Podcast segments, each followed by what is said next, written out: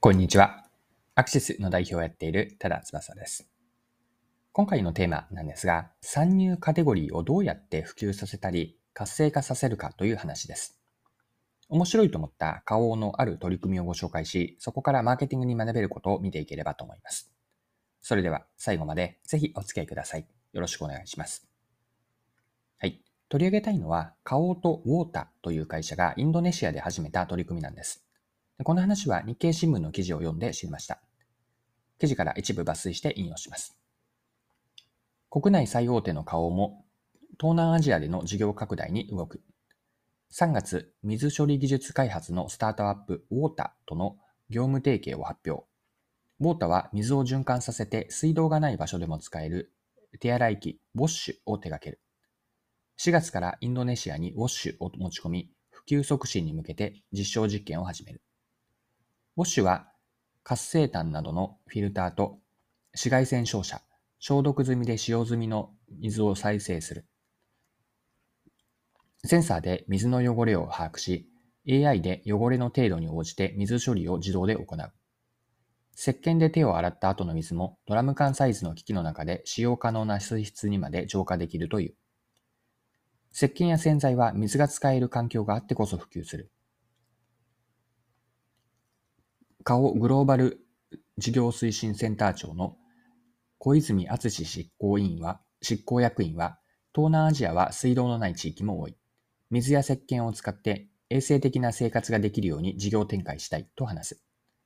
水環境の整備は現地で社会貢献にもなり、日用品の顧客基盤の拡大にもつながる。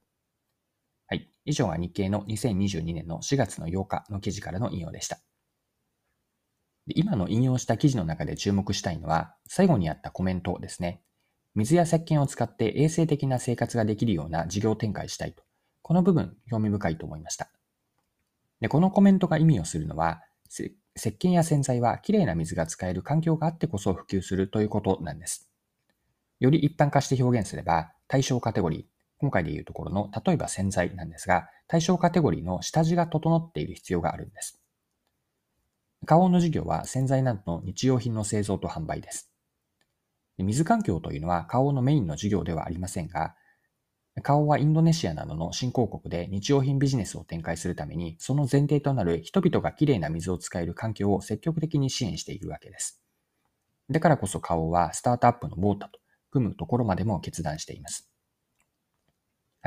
で今回の事例からマーケティングの観点で学べるのは、参入カテゴリーの上位や周辺領域まで視野を広げる重要性です。